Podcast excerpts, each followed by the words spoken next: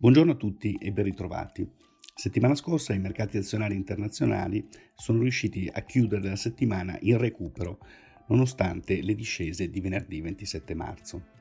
Le ragioni sono da ascriversi fondamentalmente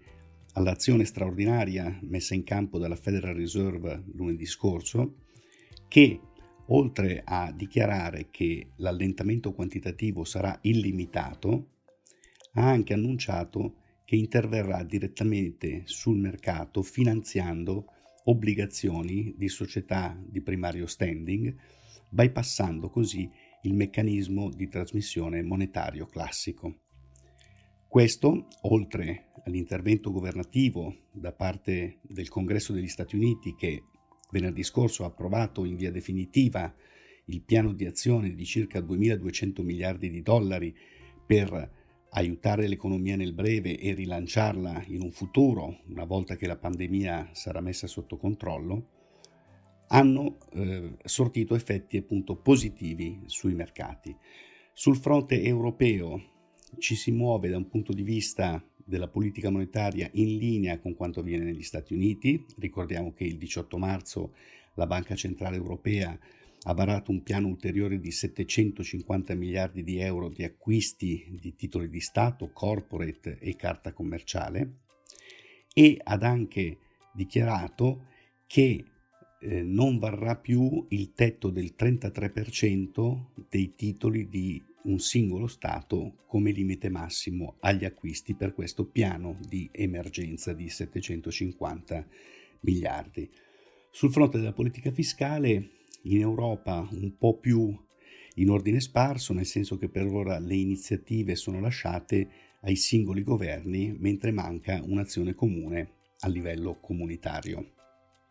Infatti la Germania stessa ha varato un piano altrettanto importante rispetto a quello degli Stati Uniti, con un peso anche qui di circa il 10% di, eh, sul prodotto interno lordo tedesco e peraltro per la prima volta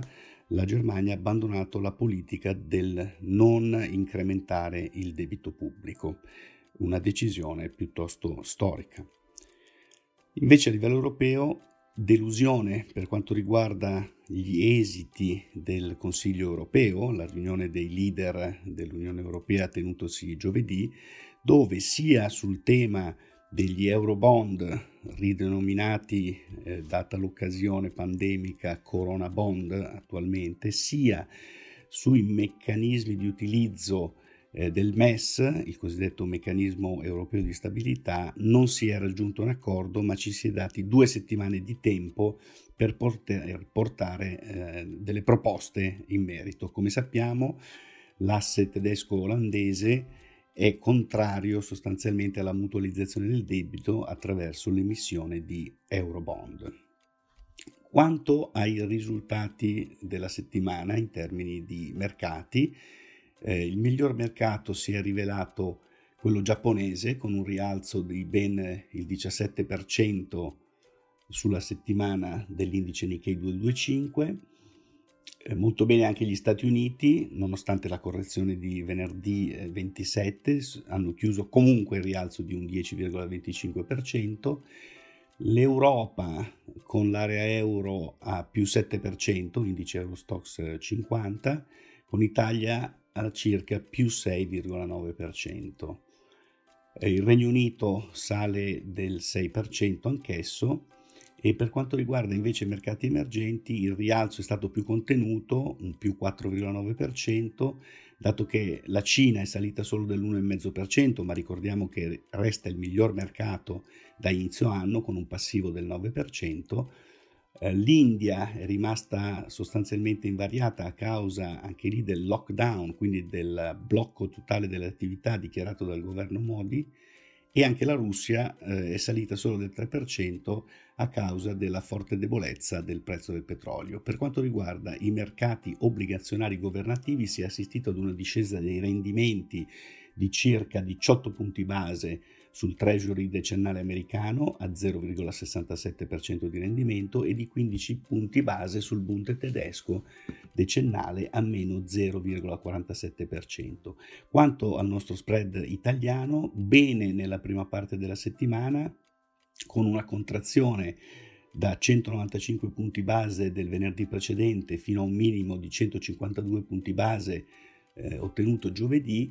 e poi nella giornata di venerdì in seguito alla delusione per l'esito della riunione del Consiglio europeo citata eh, lo spread allargato nuovamente e ha chiuso la settimana a 100 punti base, comunque in ribasso rispetto alla settimana precedente. Si stabilizzano anche i mercati del credito con un restringimento finalmente dei differenziali per tutti i meriti di credito, quindi dall'investment grade fino al settore dell'alto rendimento, cosiddetto high yield. Per quanto riguarda le materie prime, ancora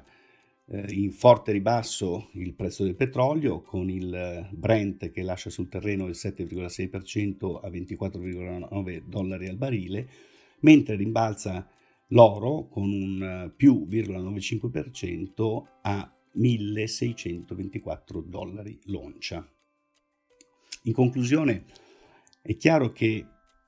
le misure delle banche centrali e dei governi sono misure fondamentali per garantire la tenuta e la stabilità del sistema finanziario da un lato e l'aiuto eh, immediato soprattutto ad imprese e cittadini che soffrono in questo momento della chiusura pressoché totale dell'attività economica che peraltro si sta espandendo, come sappiamo, in tutta Europa e anche negli Stati Uniti.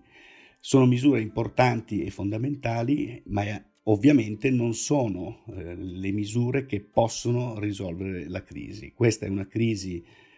creata da uno shock esogeno, quindi da un problema sanitario che ha colpito, ormai sta colpendo il mondo intero ed è chiaro che fino a che non si riuscirà a mettere sotto controllo la curva dei contagi il numero dei ricoveri e purtroppo eh, anche le vittime causate da questa pandemia, eh, i mercati difficilmente potranno riprendere in misura stabile e duratura. Certo è che avere dalla nostra parte le autorità monetarie e governative in questo momento eh, dà grande fiducia sul fatto che una volta messa sotto controllo la fase eh, pandemica, la ripartenza delle economie dovrebbe essere tale da garantire un recupero, ci auspichiamo nella seconda parte dell'anno o a partire dall'ultimo trimestre dell'anno per poi entrare nel 2021 con una ripresa più solida. Io vi ringrazio per l'attenzione e ci sentiamo settimana prossima.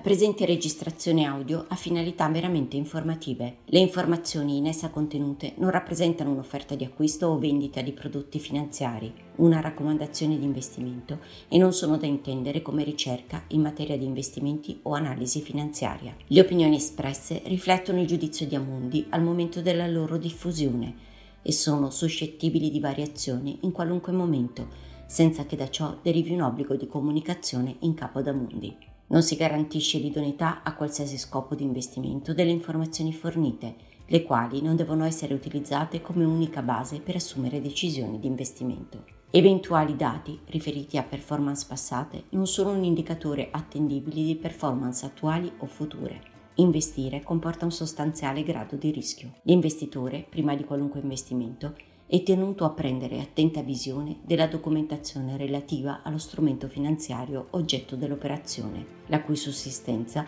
è disposta dalla normativa vigente. Le informazioni contenute nella presente registrazione audio non sono dirette alle US Person, così come definite nel US Regulation Act della Securities and Exchange Commission.